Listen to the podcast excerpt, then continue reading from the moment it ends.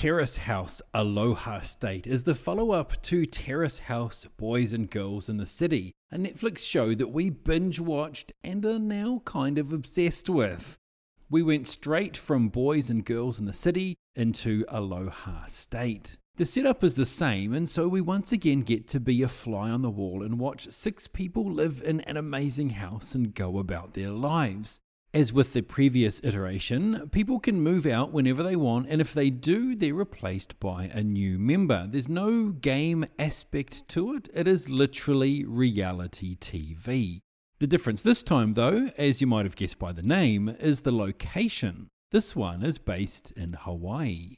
This means that there's a lot more English used in the show this time around, and a good portion of the housemates are part Japanese and part American or Chinese or Portuguese.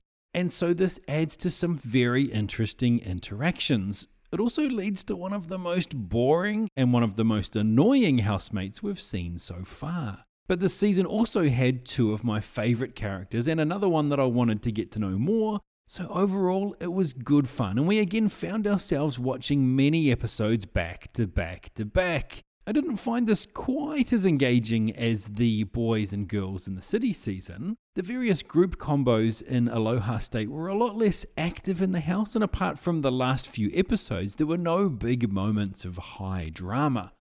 Where it shines is in showcasing some amazing spots in Hawaii and a number of cool restaurants and bars. The highlight of the whole thing, though, was the five commentators. At several points during each episode, we leave the house and hear what the panel has to say about the goings on in the scenes before.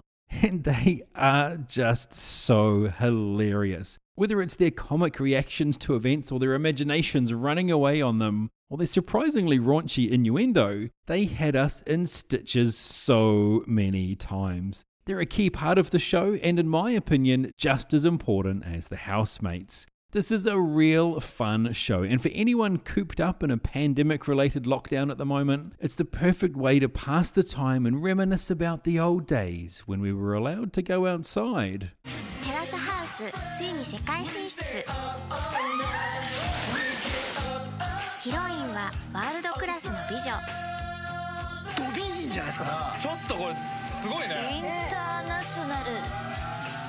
最大のスケールで送る男女6人台本のない日々の記録。